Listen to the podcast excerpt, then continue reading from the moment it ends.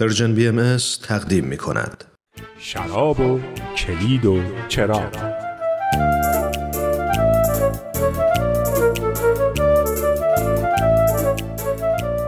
درود.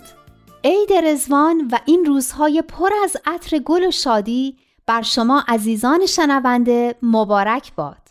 در این مجموعه برنامه ها که از ابتدای عید رضوان آغاز شده به دنبال پاسخ این سوال بودیم که تعالیم و احکام الهیه چرا نازل شده و چرا اطاعت از اونها اینقدر اهمیت داره.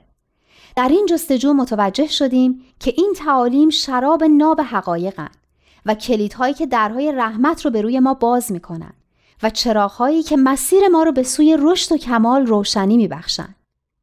با این تشبیه تصویر کسانی به ذهن میاد که در یه جهان تاریک در مسیری روشن از دامنه کوهی بالا میرن.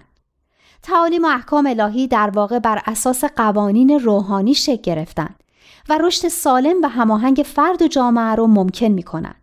ما رو از حبس نفس و هوا آزاد می‌کنن، قابلیت ها و قوای روحانیمون رو پرورش میدن و ما رو به سعادت حقیقی دعوت می‌کنن. و البته معیارهای رفتارهای شخصی رو بالاتر می‌برن و ما رو به مقامات بلند انسانی هدایت می‌کنن. در واقع فرد می‌تونه به کمک این تعالیم به موازینی در رفتار خودش برسه که بسیار بالاتر از معیارهایی که جهان اطراف خودش رو با اون میسنجه. اما هرگز منظوری نیست که فرد باید به سرعت و یک شبه به کمال برسه. چنین انتظاری نیست.